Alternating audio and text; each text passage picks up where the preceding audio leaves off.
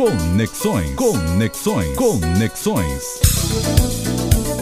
Olá, amigos e amigas da Educadora. Estarrecido com a situação que estamos vivendo no Instituto Nacional de Estudos e Pesquisas Educacionais Anísio Teixeira, o nosso INEP. Tive o prazer de trabalhar no INEP na década de 80, quando ele era dirigido pela professora Vanilda Paiva, e fui convidado por conta do trabalho que fizemos aqui sobre a questão dos livros didáticos. Trabalhamos conjuntamente em Instituto de Física e Faculdade de Educação. Eu, na época, atuava na graduação no Instituto de Física e na pós-graduação em Educação. Pois em Brasília tínhamos um trabalho magnífico de articular as pesquisas educacionais na busca de transformá-las em políticas públicas. Na nossa época, o INEP é era uma espécie de CNPq da educação. O INEP passou muitas transformações. No governo Fernando Henrique, ele passou para se constituir no grande Instituto de Dados da Educação Brasileira, de avaliação, e isso foi muito importante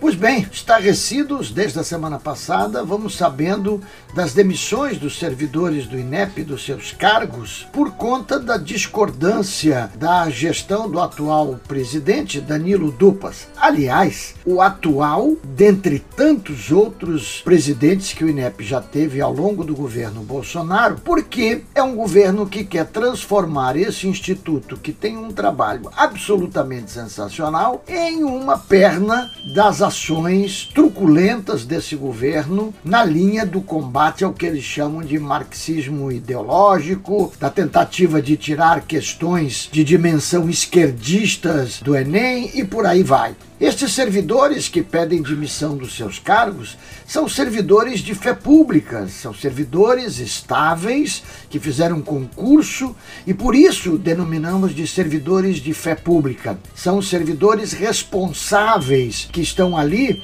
não para obedecer ordens de chefes de plantão que amanhã vão embora e que só estão ali querendo destruir todas as políticas construídas tecnicamente, cientificamente por todos eles no conjunto do seu trabalho. Agora são 29 destes, 27 trabalham nas áreas ligadas ao Enem e 22 são coordenadores dessa ação. Portanto, é um desmonte absolutamente grave, é algo que está sendo feito em toda a educação, em toda a ciência.